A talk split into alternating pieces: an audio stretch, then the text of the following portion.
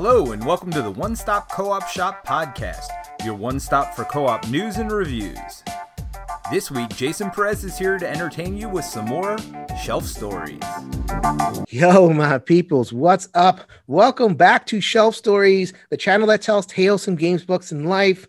I am your host, Jason. Thank you so much for stopping by for this latest chat with friends. This is a very unique uh, opportunity at an interview, and I'm very, very excited to share. So, a couple of weeks ago, if you watch my channel on Shelf Stories, I did a video uh, addressing a situation with an abstract game called Gorinto. And, you know, Twitter kerfuffle, blah, blah, blah. We'll go into all that in a second. Um, but, you know, there are real people that are bringing you these games that are designing these games. I reached out to one at the, you know, after they put out a post saying, you know, they're willing to talk. I'm willing to talk too. So I reached out, and this person jumped right on it and was willing to come on to hash out uh, whatever issues that we have. So, uh, without further ado, the publisher of Gorinto, the founder of Grand Gamers Guild, uh, hailing from Eastern Michigan. Uh, so we're barely in the same time zone, so we're making it work. His name is Mark Spector. Welcome to the show. Thanks for having me. All right. So yeah, this is going to be fun. Absolutely. Looking forward to it. Uh, so yeah, so I mean, so a couple things about this particular episode. I think we need to kind of lay some groundwork. So, sure. so first of all, I am a content creator, and I have worked with Grand Gamers Guild before. You see up on this this right here, there was a game called Endangered. I love this game. I love. Proud of I, did a podcast about it, did a, a, playthrough video about it on the One Stop Co op Shop. By the way, welcome to the One Stop Co op Shop podcast as well. Uh, so I it's a game I got it as a review copy. I love it, and I'm going to request the expansion, new species when I when the time comes around, and oh, I have best man on screen. He's gonna come through for me, right? You're already on my list, my friend. Yes. I'm actually just to divert a little bit. What Joe has done with making the scenarios feel unique, I think is going to blow you out of the water. So anyway, carry on. I, well, that yeah, we shall see. But I this is a this is a, a long a previous relationship. We're not like friends or anything, but it's a professional, you know, content creator, media partner relationship, right? So that is that is pre-existing before now. So I want to continue this relationship. So this is not any kind of like gotcha thing. So like I, I, also have a reputation for being on the progressive side of things, for making criticism. People saw my video, they were like, "Jason, calm down, breathe." I was a little bit heated. However, um, I mean, at the end of the day, this is about just community, and you know, pe- you know, this is. Uh, criticism is not cancellation. I will say that a couple of times. Uh, if I have criticism, it does not mean that we're canceling anything. It's just let's hash this out. That is the spirit in which I want to have this conversation. So, having said that, there are a couple of issues with the game Gorinto. Uh, we're going to talk about issues of cultural appropriation. We're going to talk about issues of, you know, who gets to make what games and, you know, uh, all, all the stuff, and also the blog uh, that started a lot of this. So, we are going to get into all that. So let's just lay some track for people who just maybe they don't even know. Uh, you know, you look at Twitter; it's only a couple hundred people. this is this podcast is going to reach around two thousand people. So maybe some people don't know. So let's go one step at a time. Gorinto, just tell me what it is, and you know, just just just lay give me the publisher pitch on what Gorinto is. Sure. So it's a lightly themed uh, in the Japanese uh, culture um, abstract game. So in the in the vein of things like Azul and Reef, and uh, you know, for people who like abstract games, uh, Gorinto should be uh, up your uh, up your aisle. It is a game for one to five players. Yep, yep, yep. One to five players plays in uh, I don't know anywhere from probably half an hour to forty five minutes. Um, essentially, you know, you're uh, we have a, the the primary board is called the mountain, and outside the mountain you have the path, and you move tiles from the path to the mountain, and you gather um, tiles based on how you move a tile in unique patterns. And there are differing goals in the game so that while the core mechanisms are the same, uh, the game should play out a little bit differently every time. Uh, one thing I'm also really proud of about the game is that it actually plays differently at every player count. So solo uh, has its own rules. Um, and the solo mode was designed by David Turczi, I believe. Uh, it was overseen by David overseen. Okay. So he consulted with Ricky and and provided a lot of sort of the the drive because Ricky oh, is uh, Ricky. I'm, I'm sorry. Who uh, who is the Ricky that designed the solo? Oh, Ricky Gaynor, the primary designer of the Aha, game. got it. Mm-hmm. Gaynor, Ricky Gaynor. Sorry, I always know him as Ricky. Um, so Um, two player has um, sort of a, a, a luck based variant and a, and a more tactical variant. Uh, three player is sort of your normal game, as is five player. And then four player can be a normal game. But I think what we're proudest about, at least I'm proudest about with that mode of the game, is I think there's a really amazing partnership mode that um, it, it just uh, kind of upends the gameplay as you know it. Again, same core mechanic, but really makes um, makes it into uh, an equally thinky but much more social experience as you work with your partner to to you know defeat the other team. Mm-hmm. All right. So, I mean, abstract strategy is not something I usually cover. it's not something I was like, oh, give me abstract strategy in my life. But, you know, we are the One Stop Co-op podcast. We cover a lot of solo. Uh, might, someone might be excited that because there aren't that many. There are, you know, like people say, okay, you can't play chess solo. That's just like two sided. Uh, but we do have some things that are in the abstract uh, strategy vein that are beginning to come for the solo. And with David Turczi overseeing it, I believe he, I think he's one of the preeminent solo designers. So like, we, we hear his name and all right. So then that is the just the, the laying it out what this what this game is. Okay. So then we have a the blog, and we'll get to the blog in a second. So uh, Ricky, uh, Richard Yaner, uh, posted a blog on BGG uh, maybe about three weeks ago at this point. Um, it it describes some things about the development of the games, like kind of telling the story of the game. It's one of the things that the blog did. So then, if I'm and I'm going to just be referring to some notes over here, so I apologize if I'm looking down. Yeah, no. Uh, okay, so then the origin of Gorinto is that it wasn't didn't start off as Gorinto. It started off as a different abstract strategy game with a different publisher. Who the publisher I think believe approached Mike Fitzgerald and said, uh, "Okay, I need a game about uh, with an Indonesia theme." It's like, okay, I don't know anything about Indonesia, so like they they you know, neither you know white man White Fitzgerald or white man Ricky Yener knew about Indonesia, so it's like okay, you know, let's figure this out. Make came up with this this game that fell apart uh, the, the, relationship fell apart with the publisher. It's like, okay, I have this game though. Games don't go away. And it's like, okay, let's get a new theme. Uh, transferred it to this kind of like um, Japanese philosophy, five elements type deal. So like, you know, the fire and the water and all that kind of stuff. And then I think at that point, Grand Gamers Guild saw the game. I yeah, like, after that beat theme. Yeah, my web developer at the time, um, a lady who is who lives in the same state, same general area as Ricky. Uh, they share um, like like a playtest group, and um, she was traveling back and forth between her home and my home as she, you know, basically helped me lay the foundation for my company. I, I would not be anything without her talent set. Uh, thank goodness. But um, and so she talked to Ricky and brought the game out to me, and and from a description before I'd even played, I was already uh, figuratively salivating. Because it just, you know, having a the uh, cartoon TV show Avatar: The Last Airbender is uh, just core to my um, my kids' childhood. I mean, that was family TV viewing, and then obviously this is not IP branded, but to have a game whose foundation was a particular uh, Buddhist philosophy um, in terms of like elemental uh, type stuff, you know, really resonated with my soul. And, then I actually played the game, and I was just it was you know like it's what it did what the best games do. Incredibly simple in execution but still really good decisions right? I mean it, you, there's a few things you can do and um and out of those the choices arise. And to be fair um we actually in the development really reduced the cognitive load of the game it was um it was very different. We don't need to go into that necessarily, but obviously, like every game, it undergoes development to hone it down to, uh, you know, the game that we eventually published. Okay. All right, so then that, that that that's the point where it's like, okay, you honed it down, and then you kickstarted it, right? Mm-hmm. Successful Kickstarter, and then you know, it, you know, on and on, and now it's like kind of you know reaching the world. So mm-hmm. uh, before we get to the blog, um, where what was the encounter on Kickstarter from folks? Did you um, were folks kind of like saying you know about the theme about like you know were you getting a little bit of smattering about like, okay, hmm, what's going on here? Or was there excitement? It's like, wow, this is it's because it's a beautiful game. So like, wow, right. this is really beautiful and everything. So like, I mean, give us a sense for like at least before that blog happened, what some of your feedback was.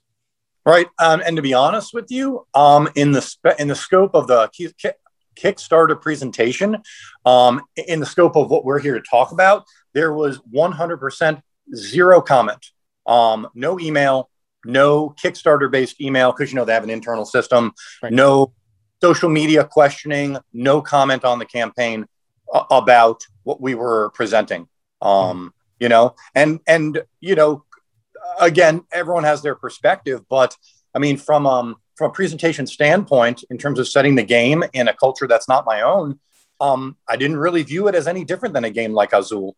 You know, Okay. And so that's your mental context. It's like I mean, you know, it's it's not like um you're seeking out to make the make a game about like you know that like you know picking out the most uh you know weirdo culture whatever it is. It's like this Mhm. happens all the time. You know? Azul is a massively popular game. You know, and Yep. Azul, Spanish for blue. I mean, if you know where, I mean, people, maybe people play Azul, but they don't really like, they, they don't understand the theme at all. But like, it is really, there's a cultural background to it, and that is part of the appeal even if Right. it's operating in kind of a, a subconscious level like you know you're not aware of the you know the the spanish spaniard descent of azul it's there and it's part of the draw so that's kind of the spirit in which you approach Gorinto. and Right. no pushback I think Azul, and I don't have the rule book in front of me or anything. I think it's more Portuguese based than um, Portuguese. than Spain. the iberian i should probably say, i use the word Yeah. iberian But obviously, geographically, those places are next to one another. There's tremendous cultural exchange over hundreds, thousands of years. So, yeah we're I gonna mean- go with iberian on that one thank you for uh, correcting me no, no, Okay, no worries. cool. All right, all right. So then, so now you know, um, and that's this is a, a common practice. The designer will put a blog on ostensibly to you know as promo, right? So like, I mean, uh, we like to know the behind the scenes of games. Uh, so then you know the the you know, designer Richard Gaynor, Ricky, put a blog on, and the blog did a couple of things. One, it described the background, the development of the game, which I which I always find valuable. And then there was a decision on his part to kind of um, weave in some kind of like uh, comments, you know, like ob- observations about Indonesian culture, which was the original theme of the game, not the theme now, but the original theme of the game. And that's, I think, where people kind of got a little salty because the because the observations were, you know, I use the word racist on my video, and I will own that word. Not not that the person is racist. No, but I I, I don't call people racist. Please, that is not what I do.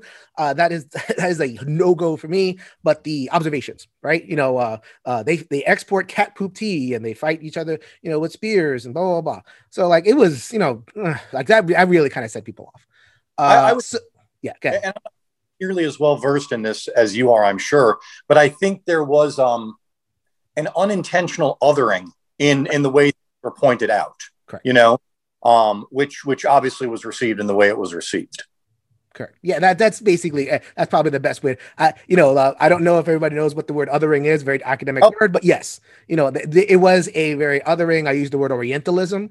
You know, Orientalism is it's such a complicated thing, but boiling it down, it is regarding other cultures according to the most exotic, most uh, you know standout thing, and kind of as a way of um, you know not acknowledging the the other humanity and the you know the complexity of other cultures, just kind of like going towards these what I call circus freaks right? So like making the Indonesian call look like a bunch of circus freaks. Didn't like it. We posted it, and so like just you know, you know, I, I don't know if you ever put like an official statement about the blog, but like I mean, just to kind of lay it out there, like what did you think of just the blog itself, and then we'll get into the reaction of the blog after that. Sure. So in some ways, um, so I read the blog after it was already published. Ricky had sent it to me, but I was otherwise distracted. And he's like, "It's up," and I'm like, "Okay, go for it." And I actually shared it on my own Facebook page, and um, and then I, I got to it. I, I don't, I can't honestly remember the timeline. Later that day, the next day, something like, "No, a, well." When the reaction started happening, let's put it like that, which was probably within a couple hours, is when I finally saw It was not. It was not slow. no. So my initial reaction was actually a non reaction. And I think that's because of my familiarity with Ricky. And I could hear his voice as he was eh, in the writing. And so knowing him, having worked with him pretty closely for, you know, almost two years, um, you know, I knew I knew what he was writing, and it actually took me a few readings to parse the um, w- to use the phrase I used uh, two minutes ago to to parse what uh, was pulled out as the unintentional othering from the message he was trying to deliver. Um, you know, I know Ricky. He's, you know, uh, the intent was there. Um, you know, but it was what's the phrase? I think it's from Stephen Covey. We um, we judge ourselves by our intentions, and we judge others by their actions. Mhm. And you know, no one, um, you know, no one, and you put something out on the internet, and, and then it's just this wall, right? And then everyone gets to react to it to their own subjective interpretation, and it's not a dialogue except in the sense that in this like in a case like this you start trying to do damage control and it's not a real-time conversation and you know it's very hard to make your points clear. Um, and you're right i did not react to it. Um, i sort of watched it play out and then it was honestly very quickly removed. Ricky and i discussed it. He wrote to eric martin eric pulled it and boom it was done. And you know what's funny about the whole thing jason? I mean not ha ha funny but um you mentioned noteworthy yeah. You'd mentioned at the beginning of our conversation that there was some outrage um, on Twitter, and I, I mean, I'm not a big person on Twitter, but obviously, if somebody ats me, it should ping on my, you know what I mean, like, and not not a single one. Mm. So here, here's a situation, and I literally just found. I mean, I'd heard someone else say a couple days ago that there was some controversy about this on Twitter as well, and the only thing that kept going through my head is why is no one adding me? Why is no one getting in touch with me? Why is no one having a conversation with me? And um, prior to us even beginning to talk, uh, had a conversation with my graphic designer um, on the project, and you know, pretty serious conversation because he said that people were coming to him questioning his motives, questioning his integrity, questioning his character. And I said to him, "Why are they not coming to me? Why is no one having a conversation with me?" And because, I mean, Josh Cappel is an amazing, talented guy, and his character and values are unassailable, in my opinion.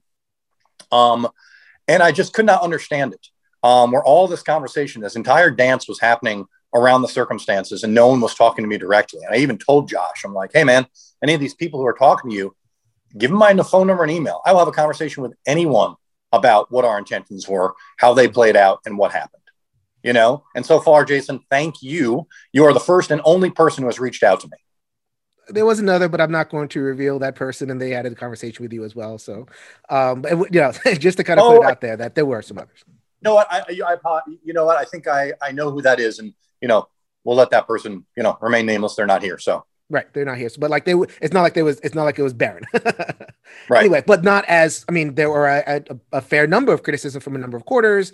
Not a lot of like ats, and I mean, I don't want to get too far down those weeds. I think that social media has kind of taught us some negative things about like you know like DMs are your friend and ats are your friend and you know direct conversation is your friend.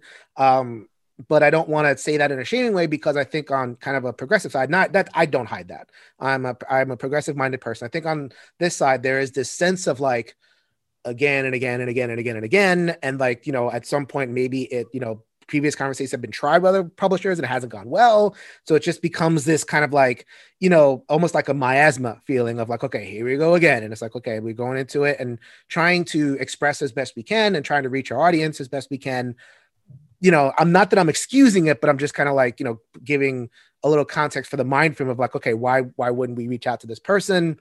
Mm-hmm. I'm not excusing. I think we should. I think, and obviously, I think we should. That's why. That's the reason why you're here. Uh, and also, and this is not something that anybody in content I ever saw content creation did, but like we can't control the wider community, right? And like I really did see comments of like, you know, uh, garbage human beings that made this game or or whatever it is, and like, and that, at that point, it's like, uh, uh-uh, uh no, uh, you know, that is a human being that is listening to that comment. I you know, right. these are real people to me. So it's like, okay, that yeah. is something I have to shut down. Even if I disagree with what happened, which we'll talk about, the the ascribing, you know, the, the name calling and all that kind of stuff is like, okay, that is a red line for me, no go. Right. You can dis you can be um unhappy with a person's actions and still recognize their human life value. At the end of the day, that that is what we all have in common. Um and, and it's important to preserve that as part of any conversation. Right. So, I mean, so, uh, by the way, if, if, if, people haven't figured this out, there's going to be a lot of nuance in this conversation. So if you are, don't, so if you're watching, like if you're watching your pet while listening to this, or if you're doing something else, multitasking, I would recommend you put this down because we're going to enter into some nuance. Now we're really going to get into it, right? Uh, so, okay, the blog happened. He, the, the, the author apologized. I followed the comments. You know, he, the apology is right there. Sorry if I offended anybody that was out of line, you know, whatever, whatever. So like, let's, I'm going to put that aside. I'm going to put that totally aside, right? Because sure. it, because it raises another, I think, deeper, more interesting issue. So then a deeper criticism that a lot of folks, and I also had the same criticism, is the idea of a pace it on theme. Like it is, you, you mentioned before, like you actually said it in your description. This is a lightly themed game. So it's like, okay, we are looking at great. You were looking at Gorinto, Japanese people, and then, you know, there was a thread that said, okay, the, the, designer wanted five things. There are a million things that have five things that have five LSB to be. Uh, I come from New York. We have five boroughs. you know, like why couldn't it be about New York climbing the mountain? You know, climbing Washington Heights in New York. That that would have been cool for me. But it seems like there is a reflexive instinct among publishers to reach for these, you know, um, uh, cultural themes. I should say that cultural themes. So that was the deeper criticism. It's like I feel like there was this fatigue of like, okay, you, we're talking about this again. This is, you know. So let's let. I mean, I know. It, I think you started to go to where your criticism was, but let's kind of dive into that. You know, what did what did you think? What do you think about that particular criticism that this is a pasted on theme, and that you know a certain segment of the um, community is tired of it? Sure. So, I mean, again, you're talking to someone who you know grew up on Saturday morning cartoons. You know, was sort of a big kid throughout his life, and again was uh, definitely tapping into my love and appreciation for Avatar: The Last Airbender. Um, mm. Sort of hovering in the background of my mind um, as we as this game was presented and and then taken to next steps.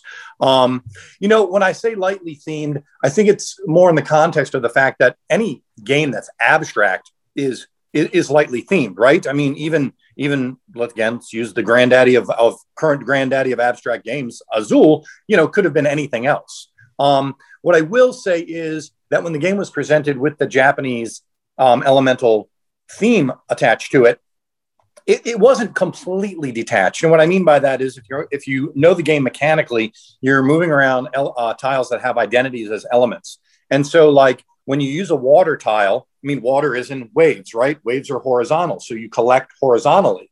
When you move a fire tile, you have like a column of fire. So you're collecting right. up the column of fire. When you're using an earth tile, earth goes downwards. You're digging into the pile. Um, you know, wind, um, you know, you have the and again, I'm, I'm not a um, not a mythological uh, scholar in any way, but you know, you have like from Greek mythology, you have the winds, and you know the, the east wind and the west wind. So you're collecting tiles, north, south, east, west, and then at least at the time, the remaining element is void, and you know that was just became diagonal because the idea was like void is this amorphous thing that sort of interweaves the fabric, and that was the pattern left to us. So, um, you know, you could you could probably still accused that of being very lightly themed, but there was a logic to it. It's not as if it was completely arbitrary and mm-hmm. you know we we spun a wheel you know of of cultures and and that was the one that came up. You know it wasn't that type of a thing.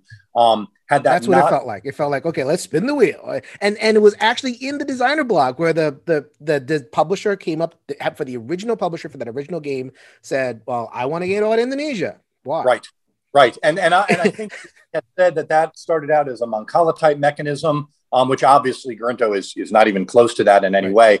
I mean, I guess what it comes down to is I can't speak to the motivations of that publisher. Um, Grand Gamers Guild, who is me, um, has never uh, started a game process like that. You know, um, you not from a not from a cultural perspective. I mean, there are a few things I want in this life. Like, for instance, you, you may be familiar with one of my games, the Artemis Project, and yeah. um, I'd really love a game that is based on like a Dyson sphere. Um, and you know, and I've talked to a few people and said, "Hey, can you make me that game?" But mm-hmm. that's obviously science fiction based, not cultural based, totally different. You know, uh, uh, perspective or, or foundation is probably a better word. So, so yeah, I mean, I guess um, again, just to summarize, I don't know why that original publisher came to Ricky with that, rec- or to Mike actually, I guess with that. Mike, yeah. Um, you know, I, I can only say, and in fact, until the blog, I never knew that bit of history. I was only ever presented a um, Japanese elemental, uh, in, in at the time it was a card game. We, we made them into tiles. So, okay. All right. So, so that's so the context is, um, so I mean, and I'm a guy we're talking about this because I want to distinguish Grand Gamers Guild from publishers or like white male publishers. Like everybody sure. has a different story, right? So that I think it raises two independent questions, and I'll take them one at a time. So I think there are, as I have gotten into this work, and work with more publishers, especially people who are working in Euro games, uh, European publishers or American publishers of European games, abstract games, that kind of thing. Game games that are famously not, don't need a theme, right? or like you know you don't need need to know the theme in order to play the game. Um, there is an attitude that it, it really is spin the wheel. Like okay, I'm just going to borrow from Indonesia. I'm going to borrow from here. I'm going to borrow from here. Um, because that is so pervasive, it makes even a grand gamers guild where there's a it sounds like there's more intention, right? Even a grand gamers guild kind of is playing with the third rail a little bit because of that larger context of like so many other publishers just kind of like spinning the culture wheel and slapping whatever hasn't been done yet on there. So I'd like to hear your thoughts. Like, should just overall, should white publishers or white male publishers, whatever have you, you know, be making these culturally themed games, games that are from non-white cultures? Um, do I think they should be spinning the wheel and and you know Price is Right style? Absolutely not. Um, yeah, uh, I'm going to go in a slightly different direction here. Um, and, and, I don't expect to change the industry based on this, but I really don't like the word theme. Um, as someone who who sort of had a you know English education based in the United States, um, very literary based. Like theme applies in my mind, always has to the underlying messages of a story that you get out of a narrative. Okay, um, I don't think hardly any games have a theme, even though the um, the, the, parlance that we use is the is a colloquialism, right? It's it's this game is this and this game is that. That's the theme.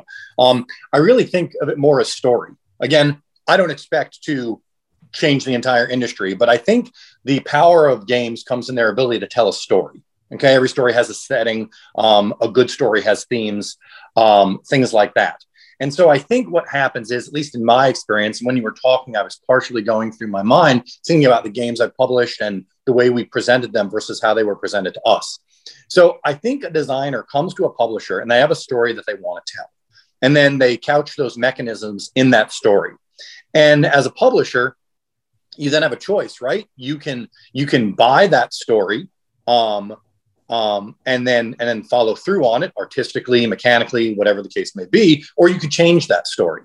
Um, you know, the story that was presented to me with Gorinto was a a Japanese set story.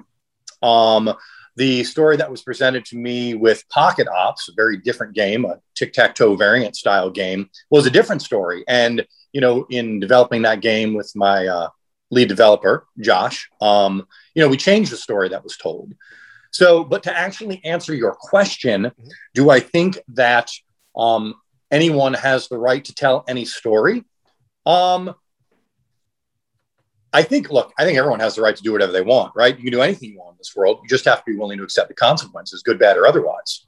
I think that um, a good publisher who, you know, cares about the process from the designer to the customer, those bookends, okay, um, and how they present themselves, is going to do everything in their power to tell that story with as much respect as possible. Mm-hmm. So, and yeah, we're in a time where um, there are a lot of stories being told. I mean, thousands of games are published every year. Some of them are told with care, and some of them are slapdash jobs.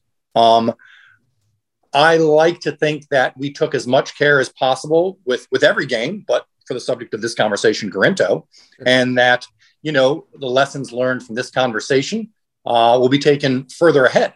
So, I mean, we have another game right now on Kickstarter called Aldabas, set in a non-white culture, um, on which again we had a cultural consultant, we had a Colombian artist, um, and made you know again took as much care as we thought uh, appropriate to make sure that we were telling the story we wanted to tell with respect to the culture behind it. Okay. All right. Um, okay. So, yes, but is the answer to that question. It's like, okay, should you, should a white publisher feel free to, you know, making making some non-white cultures? And it's like, okay, yes, but there are things, right? Hire a culture consultant, and I'll get to that. That's actually further down my little outline here. Sure, sure. Um, I, I, how to approach cultural consultants. Um, a lot of talk about cultural consultants because I don't know if you're following what's happening with uh, Isaac Childress and Frosty. Yeah, yeah. Hired a cultural consultant, blogged all about it, and people are not happy. So I want to address that. Um, okay, so then, yes but yes be res- yes but be respectful yes but be intentional and i think I'll, I will take you at your word Gr- uh, you know ev- not every game uh we we both reject spinning the wheel we both reject the cultural ip that just like is like nothing splat dash Right. whatever so what your position is okay be respectful you know hire from uh, you know, if you hire consultants or artists, something like that, try, try to get as close to the culture as possible and then go do your thing. Okay. So that's proper respect and proper res- representation. That's great. Uh, we're both on the same page. So I would like to advance us. That's the 101 class. Be respectful. I would like to advance us to the 201 class for a second. Sure. Okay. So what I have observed watching what's going on uh, in terms of white uh, white publishing houses designing non-white cultures, it tends to be one of two things. It tends to be either exotic things or dead things. So when I like you know, so we we, we talked about um, I mean I'm I, I have to pick on you. You're right here. So aldabas, right? Aldabas is Colombian. It is uh, the the word for door knocker, and it is a you know ancient you know big old artistic door knockers, uh, and you know has a whole cultural story around you know um, you know like I guess like, it evokes like dungeons and uh, ancient doors and, and ancient craft all that kind of thing. Okay, so then if I am a Colombian person, I'm not a Colombian person, but that's kind of within my realm. I'm looking at it and I'm going, pardon my French, I don't give a shit about door knockers. Like I'm a living person. I want if I'm going to have Colombia on my game, I want it to be something that is living, something that is respect, something that acknowledges something that is happening now or that ha- may, has happened that reflects struggle. So let's say you're talking about Colombian, like I don't know, you, I know you don't make war games, but like let's say you're making like you know, you know some revolutions that have happened. They've they've struggled with socialism and all this kind of thing. Like something where our peoples have agency, not the not the exotic stuff or the dead stuff. So then you can make anything you want, but we are observing that when we let you make everything you want, certain things are emerging that does not reflect our genuine voice. So, So, what do you think of that? so with uh, you know, speaking to the ongoing Aldabas, um, you know, we've actually had. So one of the comments we got is, um, it's so nice to see something about Colombian culture that's so positive. Um, I will, I will challenge your notion about the um, uh, historical nature of the Aldabas because they are around and in the city today. I mean, granted, they it's not like you have a new Aldaba produced for your home to reflect your profession as as of someone living now. But you know, uh, from what I understand, not having visited Cartagena myself, but working with people who do live and work there, Cartagena you- is actual city in Colombia, right there, Yeah. right now. Here we are. right is that you can walk around the city and see these things as you know on homes that that were populated by those people um, when that was a, a social cultural marker um, that that had import so so I, do, I don't think we're dealing with and i apologize for the barking dogs um, We're used The- to it here on Shelf Stories. what was that We're used to it here on Shelf Stories. Barking Yeah. dogs, running kids. the, the zoom of our lives um, so it is a living thing um, albeit it's um, there, there's more sort of uh, history to it than currentness to it um, in terms of of what it is um, and i feel like i've lost the thread of the other part of your question well, okay. So I mean, I'm, I'm so you say it's a living thing, and you have had and you have gotten oh that was it. saying okay. Did I- just to kind of reset the conversation in case somebody else has lost the thread. Uh, Sure. So my, my thing is okay when um when uh when we trust white publishers the, the tendency is to make either exotic things or dead things right and so okay Al- aldabas um are are current right there they're right there uh and people use them but it's still a kind of an exotic thing right True. It's, it, you know I mean- and you know like you look at the the cover of the box is like this lion head. And it's like okay um from I, I totally get that. And i'll take it of uh, people who say like okay i want my culture represented in a positive way. I feel the same way personally about like uh, teotihuacan and like the tea games. Like you know uh, i'm i'm actually really happy that like i can teach my white friends how to pronounce teotihuacan which i have known for my entire life and i've you know been teaching them and like the different other like games in that line Tzolk'in and everything um but the observation is when we trust white people, white publishers, European publishers, they'll go to either the past thing or in the, the striking thing, which kind of brings up that Orientalist thing. It's like, okay, the thing I notice about you is a thing that's weird, not the thing that is like just regular human. So just to kind of, I, I hope that resets the conversation. I want to lead into what you were going to say. Right. I mean, I guess uh, to be honest with you, I mean, the, the door knockers themselves are ornate. Um, they have social and cultural meaning. Um, but I don't, I don't know that I would consider them that exotic. I mean, people have door knockers today. They're just a lot more uh, function over form. But everyone knows what a door knocker is. It's just um, taking this tool and giving some, you know, life to it within within a game system. You know, um, again, what what had happened to give a little bit of the story is one of the designers in his daytime profession was working with a team that had come to the United States from Colombia. Happened to mention, "Hey, I um, am doing a game based on this," and the gentleman got all excited. He says, "I am, you know." I collect those. I study those. I know about those. This is amazing. And so, I mean, and that gentleman became our consultant. I mean, one of the things we did in the game um, is originally we had used a European crown symbol to represent points, and we changed it to, and, and this is not the correct term, but I it begins with a P, and I just don't remember the the, ter- the term anymore. But um, basically, a, a more historically accurate crown that was reflective of Colombian culture. Um, you know, so because it just seemed like the correct thing to do, and we ran that by him, and he was like, "Oh yeah, this nailed it," you know. Um, so I understand what you're saying. Um, however, you know, and I, and I can't speak to again, I can't speak to the motivations of other publishers. I can't speak to the results of other publishers. I can only know the process that we go through. Mm-hmm. And if at any point we had found that there was a, a negative bent to this, we would have pulled up stakes and um, and moved on in some form or fashion. Uh, applied a different story to it. Um, changed artwork, you, you, know, whatever needs to be done, or, or perhaps abandon the system entirely and said, hey, you know what, this just doesn't feel like a Grand Gamers Guild game anymore. Okay. So then, um, so I mean, on the individual level, I think like you can kind of look at something like this, and we talked about this with um, uh, Gorinto, right? I mean, you look at Gorinto as an individual game. There's certain things like there was more intention in it than in other things. Like you know, the water goes sorry, sorry, uh, uh, or like horizontal. Fire goes uh, yep. Diag- um, I can't Column. talk anymore. Water goes horizontally, fire goes vertically, all that kind of stuff. Um, and on an individual level, you can kind of say, okay, and then like you know, a, a project like Aldabas is like, okay, uh, you know, cultural, uh, hi- hired a cultural consultant. It's a bunch of white people uh, making the game. I, I like to call it a caucus of Caucasians. So uh, the the caucus of Caucasians has has descended upon and, and produced this thing, and you did the best you could with within that context. Hired a consultant, you know, uh, change things depending on their voice. That's great. Believe me, that is great.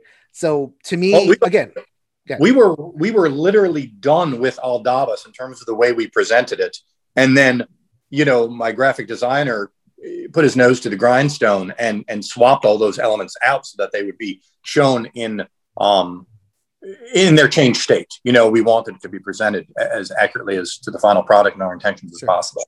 Okay. And there is a so you know that's if you're going to do it in terms of the representation and respect, following the one-on-one basic stuff, that's fine and I get you that you can't own the intentions of other publishers. I guess like where we're trying to say is like, okay, we're looking at it like the larger mm-hmm. context of like, you know, games that are made, right? You know, so like, you know, if I'm getting Colombian culture, I'm getting door knockers. If I'm getting, um, you know, uh, Egyptian culture, I'm chances I'm getting chances are real good. I'm getting pyramids and you know pharaohs and stuff. If I'm if I'm um, you know getting Africa, I'm getting diamond mines. If I'm in Japan, I'm getting you know pagodas if I'm if I'm getting these either inanimate things or dead things, and so there is a kind of cumulative effect that, and I, as I, I spoke about that before when talking about like you know why we get so mad, uh, we're not reacting, not necessarily reacting to the individual thing, or reacting to the kind of the cumulative, like you know, like this is a habit now that we're this is what we get. And on the individual level i don't want to take away anything from your commenter or anybody else that says this is awesome for me there is another way of thinking about it where that kind of reveals a deeper problem that your current approach doesn't quite get at. Right. I'll, let me add something to that. Um, when you get Jewish things, you get Holocaust stories, as if that is the defining thing of every Jewish life individually. You know, I don't like so, that either. I mean, no, exactly. There's there's a lot more to it, and, and I'm just I'm just bringing that point up because as a Jewish person, um, you know, that's that's uh that, that's the locus from which um, you know we're all expected to uh, opine and operate and mm-hmm. you know anyway keep going keep going please. well i mean yeah i mean sure I'll, I'll pull from that like you know there's a massive difference between a game of like look like you know let's just say like take a cute thing a menorah right mm-hmm. you know like i mean i'm gonna make a jewish game and i'm gonna like spin a dreidel and put on a menorah or i could make a game from the jewish heritage and talk about you know the siege of maccabees which is like this active thing that like you know yeah. a really dramatic story that is would be actually be a pretty cool motif for a game. Or uh, and i know this gets into like you know some really difficult things but i mean games don't only have to be fun. They could also be instructive like we get war games like you know we get a, a, a actual area control game of the israel palestine conflict which is it is an area control game kind of writ large. That, that that's all it is. So it's like you know in a way like it's asking for that it's asking for like let's let's look at that stuff and like like let's cut out the games about menorahs. You know, is that does that make sense? I understand what you're getting at. Mm-hmm. And so not that okay i'm i'm like pinning you mark spector you must commit to this just to give you give you and the audience something to kind of think about when it comes to why this blog kind of touched the nerve that it did oh absolutely i mean I, I totally understand what you're saying okay so yeah, just that that and that's what it's all about. Just kind of process and kind of look into it. And I, and thank you very much for kind of talking about that other aspect of it. I'm on Shelf Stories. I love culture. sure. the, uh, I want, yeah. Let me. I, I want to throw one other thing out there, and and I don't. I don't know if this would come up later or whatever the case may be, but the publishing of Gorinto and the blog is is obviously just one ping on the Grand Gamers Guild radar in the industry that will, you know, hopefully have hopefully have have a, a duration into the future of indeterminate length. Um, you know, and as you pointed out, there were people who were attacking us personally, right. um, that that attacked us as people as a function of this one thing, without acknowledgement of many of the other things that I've done to be progressive and forward thinking and representative. Um, and, and, again, I don't know if we're going to wrap around to this in any way. Um, I certainly don't want to come off as you know, defensive because I'm, I'm because believe me, I, I know you're doing uh, pretty good so far. I've had a lot of these interviews, and you're doing you're a little bit uh, a progressed before, beyond uh, the usual. Like, oh no, I'm not. Uh, please, you're yeah. doing pretty good. But but um, but I mean, but I, I guess what I'm asking is or saying is I don't know if it's time to speak to some of those things sure, or sure. yeah yeah mm-hmm. whatever the case may be. So I mean, you, you, know, just some some things that we've attempted to do in terms of representation. I mean, obviously, like you pointed out, Endangered is on the shelf right behind you. Um, you know, we Forever. took great. I love this game. We took great pains in that game to make the cast of human characters um, on a current event um, multi-ethnic and and and you know uh, multi-gender. Um, you know, originally it was presented also as a um, you were trying to convince U.S. senators to enact legislation. And I pushed back to Joe, the designer, and I said, first of all, these animals are not US based. And second of all, um, saving endangered species is a worldwide problem. So you're not talking about a bunch of old white men who need to adjudicate on this. You know, the, the, the, um, when you're trying to convince the UN, we went that direction because um, there are these animals are in other countries and are represented by other literally other flags in the game. You know what I mean? Um, you know, another thing we did um, early in the pandemic, you know, using that as our benchmark for time, is we, you know, we updated our um, uh, my website to to reflect our feelings on Black Lives Matters. Um, you know, we have a statement there about that. Um, one of the things you might be aware that I do also is we change our logo to pay homage to current events. Um, we have a diversity logo that we put up um, in you know at culturally appropriate times when that is in uh, the cultural zeitgeist. Um, we rotate that through. You know, so representation does matter, and I, like to think that I've done the best I can to put that in the places that it's appropriate in my games, on my website, on my social media, and things like that. Um, and there are other things I do that, um, you know, I, I guess I just prefer to keep personal because, you know, I, I do have a little bit of a philosophical issue with uh, uh, putting too many feathers in my cap. I, I, try to just do what I do and do the best I can, and not um, and not look for accolades and you know and to have other people than me um, pat me on the back for it. So, but but in the context of this conversation, I thought it was you know appropriate to sort of broaden the um the view on some of the things that we've tried to do to to be current and respectful and things like that. So you know you do the things. And i see your facebook you have your black lives matter and all kind of stuff. Should that make you immune to criticism? Oh absolutely not. I, I mean it should all if nothing else i think it should show my commitment to awareness and, and my ongoing commitment. Um, no no one's immune to criticism. I mean we still criticize things that are you know hundreds of years old games uh, books literature. Um, you know things have to be taken in their context um, in the current context and then in their future context. Um, and you know and then everyone makes their decision about them as a function of that. So and that's where our like kind of thought is is that i think there are some folks that kind of believe that even if they don't even if they'll never say it directly that you know i do the things right? I have done this. I've hired the consultant. I've done i've done whatever. And so why are you coming why are you adding me? Why are you coming at me? Why this flame? Why this this you know why why this? And so there's that like you mentioned before that defensiveness right? That that kicks in. And it's like you know again i said it before i'll say it again. I'll keep on saying it. Criticism is not cancellation. We're not trying to cancel you. You know are we a little bit loud and agitated? Yes because there is a you know again diamond mines in Africa, um, pyramids in Egypt, pagodas. Like these are the games that we're seeing, and it's like uh, on its own they seem okay, but it's like it, for for people who really want to see who for whom we for like we care, and you know it's like we have this this sense that like okay, why care so much? It's only games. I don't tell you what to care about. You don't tell me what I care about you know and i care about representation i care about you know having living things living people living uh motifs in my games i care sorry and I'm trying to express it in a way, and maybe this is kind of my thing, um, trying to express it in a way that is constructive. Like I, I always say, I want more games, not less. And so there is a frustration there. So it's like, you know, but, but I try to channel that frustration positively. I try to channel it so it's not the thing and not the person. Right.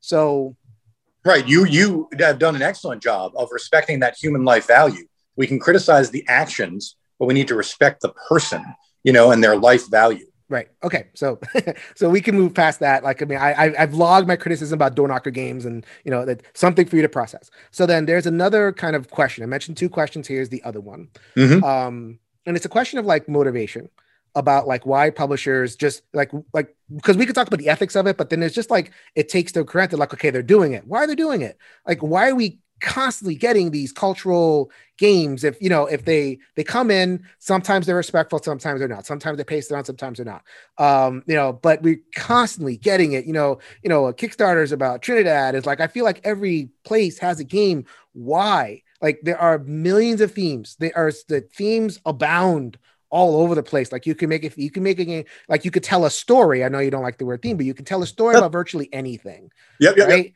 Uh, and so it's like if you have this whole wide field of criticism, why is it that again, I'll go back to it, my caucus of Caucasians, my white designers, why why why pull from those themes over and over and over again? It's boring. Like at, at least we find it boring. There has to be some reason uh, on the publisher side why it keeps happening. Maybe you can kind of fill me in on that part of things. Um, I'll be honest. That's that's a really big question. There are probably people who've studied this um, who would have much better answers than me. Um, my initial reaction is, you know, we live in a big, beautiful world, um, and there's so many stories to tell, and you know, finding something that is not part of your um, mental scheme, and then setting a foundation for yourself and then building a story around it in this case a game um, you know gives gives you the opportunity to you know dip your toes in the water of that story. Um, you know maybe maybe it will result in you traveling to that place. Maybe it's because you traveled to that place. Um, you know um, I, but i so I okay, I, I, I, let's let's let's let's start there. We'll go there. So okay, I, totally love I love culture and I love more games about culture. So like the, the issue isn't that we're making games about culture. The issue is like the, mm-hmm. the instinct seems to be okay. Let's say just the theoretical example of I visit a place. I visit a place and I'm going to make a game about it. Why can't the instinct be okay? I'm going to visit a place and now I'm going to partner with somebody who is knows the place better, and we're going to agree to make the game together or I'll agree to help this person make, realize their vision. So that is not happening, and there's a and not only is that uh, not that not that it's not happening, but like it's it's it's a struggle. Like it, it really is. It's a struggle. Like every single win was like, oh, we, we finally got one more win. So it's like that's kind of what we would want to see happen. Where it's like we want more games, but like if you go to a place, then and it comes out of a sense of appreciation, which is like you know you mentioned before you love the last Airbender, so there was an appreciation element there, right? So if it comes out of place appreciation, um, you know and this is a as, as an unfair question, but I'll just pose it anyway. Um, why can't there be that more of an instinct to say, okay, I appreciate this place. Let me partner with somebody and make something together, as opposed to I want to make a game about this. Sure. So, I mean, I guess let's just use the two concrete examples we've discussed. With respect to Gorinto, um, you are correct. There was not a direct um, through line there to bring that to life. But with Aldabas, there very much was. So it can be done. Um, and, you it know, should be done could be done. And if, um, you know, if going forward, um, uh, you know, a publisher is smart about what he or she chooses, um, you know, having that through line um, is something they should choose to do. So here's so, and this is where the cynical part comes in. And this is where the, the the the mad comes in. Where there is that, where there is not that partnership, mm-hmm. where there is just the you know the, the white publisher deciding to make that game without without partnership, the assumption on our side has become, and I think that has borne out more often than not, is that it is for sales. Like well, these games sell more, these games appeal more. They I can make games look prettier and they people will have more resonance. And so it's like, and that becomes that where we get into the real issue of appropriativeness. Like a game is not affirming, it's appropriating. And sure. so that's where we like, oh, that's why you're doing it. If you're not partnering, that means that you want to just kind of extract and keep it for yourself. Yeah, I um I mean, at the end of the day, I mean, we are a consumer driven industry, right? The goal is to sell a product. Um, I, I, think, um, you know, the onus is on us as publishers to elevate our consciousness and how we implement that product. So, and where I would like to think, although I don't know, no, let me just say it this way. Me and my company will continue to push in that direction. And I can only hope that others will as well. And honestly, others who have a much bigger platform than me, because I am I am tiny. My, I throw pebbles in the pond. There are there are people who heave boulders. You know, um, it's where it starts though. It's where it that? starts. It's where yeah, it starts. You know, like I mean, Isaac Childres designed the biggest game at, at forever, and he watches yeah. this show. I know he'll watch this. I know he'll watch this conversation. I know he's kind of already bought in, but like if someone like an Isaac Childres can watch, others can too. Absolutely, absolutely. Yeah, right. He's he's he's a boulder heaver. Absolutely. whether he whether he likes it or not. yeah. Hi, Isaac. yeah, with. Um, well, I mean, okay, so.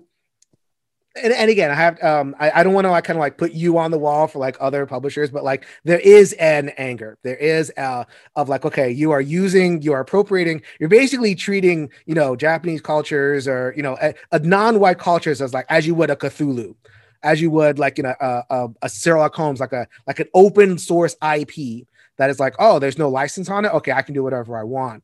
And there is this like this a sense of like, we we are done with that because you know, not that we own the IP in a capitalist sense, but like we it we do own it in a emotional sense. And so please be more respectful and please do that more respectful at a baseline and then please partner with us as often as possible so we can, if you want to make that game. And if not, make a game about the five boroughs of Brooklyn or whatever. Make a game about like some abstract thing. I don't care.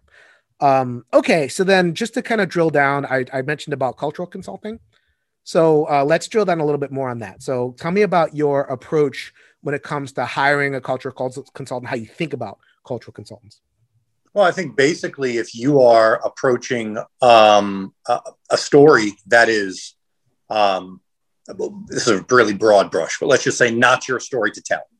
Um, you know, it's important to um, find someone who's an authoritative source and make sure that you are approaching that story with respect, with thoroughness, and telling it in a way that um, whether or not a person who's on the receiving end of that content, again, book, painting, in this case, game, um, you know, will hopefully not find issue with it. Because at the end of the day, all, all of us have subjective faculties, right? The joke from a comedian might offend you that doesn't offend me, or vice versa.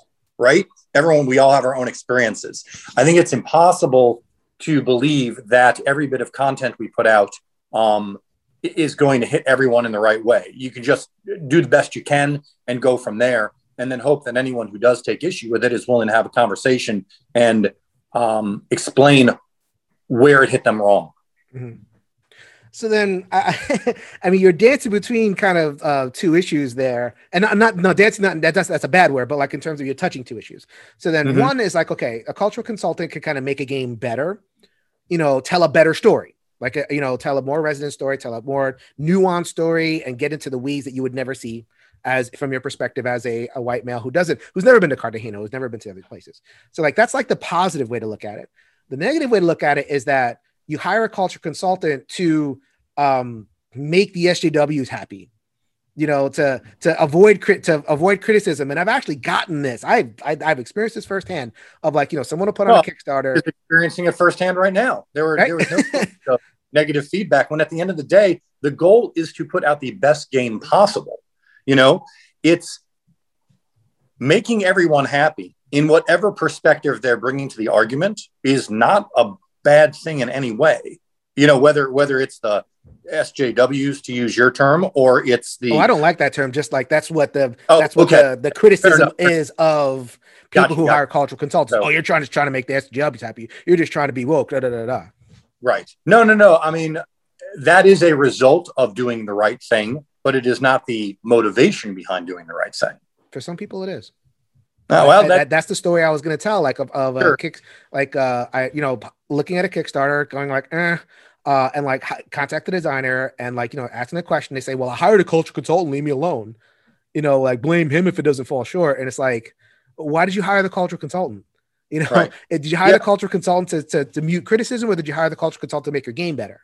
Right. And and for those people, if that's their sole motivation, um, then they're you know they're they're living a diminished existence because they're not appreciating the richness that they could bring to their final product. Mm-hmm.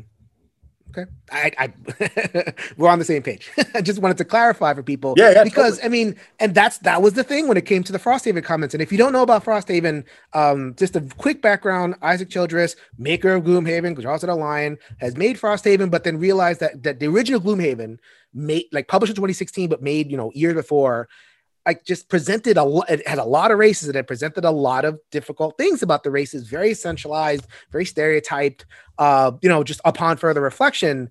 And hired a cultural consultant to kind of help him work through all that and describe that in a blog. And got the uh and the the response oh my god. The, the response was so like triggered and fragile and I, I almost think I, I think of it like the the plaintive wail of whiteness like no cancel, no cancel, and that's all it was. I was like, you're canceling, you're you're making people happy. The cultural consultant is a grifter. It's a it's a it's a charlatan who's just there to make uh make these mad people satisfy their bloodlust or whatever it is. There are people who really believe this stuff. yeah, it's it's it's nuts to me. It's nuts. Yeah. I, I, I, again, yeah. I, I never want to call a person nuts, but like the whole situation, oh, it drives me crazy. When at the end of the day, he's just trying to. Isaac is just trying to make the best game possible from yes. from any lens you view it through, um, and that should be the goal of every publisher. You know, is I mean, you, you can look through the literal lens of colorblindness, friends, friendliness. You can look through the figurative lens of of you know uh, being culturally sensitive. Um, you know, there's all a lot of different lenses. We all have our own lenses. Um, and he just wants to put out the best game from every lens. Right. I, I as, too, as do I. As do I. And you know.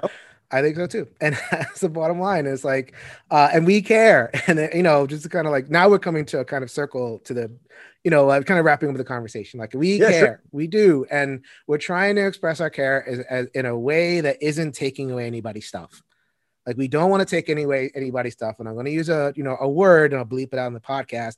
But we are not trying to anyone's stuff. We're not trying to take the the reason why you escape, the reason why you play. You know, we're not going to make it like oh SJW, let's hit each other with pillows land. Like you know, we we want to make better stories about war and everything that you come to games to do. It's just there are aspects to it, like you know, uh, burrs in the saddle that can be removed.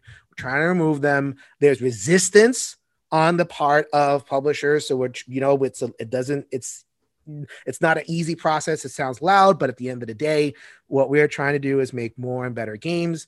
And on your end, because you don't make like the bigger games, like you make like you know, little games and a lot you've made, I think your proclivity is towards like the abstract and the, you know, small family weight in terms of Grand Gamers Guild. Is that correct? Yeah, I have some, I have some medium weight games and we'll actually yeah, the, small to medium, I, small to medium. Yeah. The, the, way I approach things mostly is for good or ill. It's, it's really whatever tickles my sensibilities. My goal actually is to put out such a wide swath of experiences that you kind of look and go, oh, I can't believe these are from the same company. Um, it, it, does, it does make uh, it does make uh, it's an extra challenge to my success in the sense that it's really hard to sort of sell endangered and Gorinto to the same person, but that's okay. You know, I tell the stories. Oh, they're not, not, you're not selling to this person. I got. I know what team I'm on. Fair enough. Okay. Um, so then you know so this is done in a spirit. I, I have logged my criticism and i hope that mark you know responds to those criticisms. I have done as best as best i can to articulate them and stand my ground because i really feel like i don't want to talk in an echo bubble. I want to hear and respond as, as difficult as that can be sometimes. Anyway uh, so I do have criticism, and I will continue to have criticism. If, if Mark releases a game that also that something else happens. I'm going to continue uh, to do that, but the the channel is open to talk. You know, we'll come right back on shelf stories. Hopefully, maybe next time to talk about something happy. Talk about the next expansion to Endangered, uh, or whatever is uh, whatever amazing. else. Happening. That would be amazing. You said. Oh yeah, I would love that. I mean, yeah, I'm super proud of that product and and and the story that that product tells. So absolutely once I get my copy of New Species down here and I lay that down, I you are welcome to come back to the show. we don't have to talk about any of this cultural stuff. We're going to talk about one of the best light cooperative games with an awesome theme that I have played in a long time. So that'd be cool. All right, so uh, we'll end this off by just tell us, you know, so Aldabas is live on Kickstarter, or is it did it end? Aldabas, um, depending on well, it's going to end on Tuesday the 18th. So we're so funded when we the day we post the show is actually on Tuesday the 18th. Oh, okay, so yeah. So be, I might just we might just miss it, but I might I'll put up a social media post or something like that. Sure, sure. So then, okay, yeah. so then and then you know then more like you have more in the pipeline. You know, oh yeah, absolutely. We're um uh, following up on Aldabas will be uh, our next journey into deep space with the Artemis Odyssey, a spin-off game from the Artemis Project. Um, and then also, we're extremely excited to uh, let people know that uh, the Kringle Caper, which was our 18 card escape room game designed by Jonathan Schaffer, uh, was so well received that we've decided to turn it into an entire line of games that we call Holiday Hijinks. So um, the next game in the series will be the Independence Incident, focused on, of course, the 4th of July. So pre orders will be opening for that um, within days of when you drop this conversation. All right. All right. So this is Mr. Mark Spector. Thank you very much for coming on the show. Hey, thanks for having me. This was fantastic. I appreciate it. If you could change your mind, it could change the world. So until next time, later, everybody. Thanks for joining us again for the One Stop Co op Shop podcast. Check out our YouTube channel at One Stop Co op Shop. Also, join us for games and discussion on our Discord channel. You can support us on Patreon at patreon.com slash one stop or leave us a review on iTunes. Thanks again, and we'll see you next week for another top five list.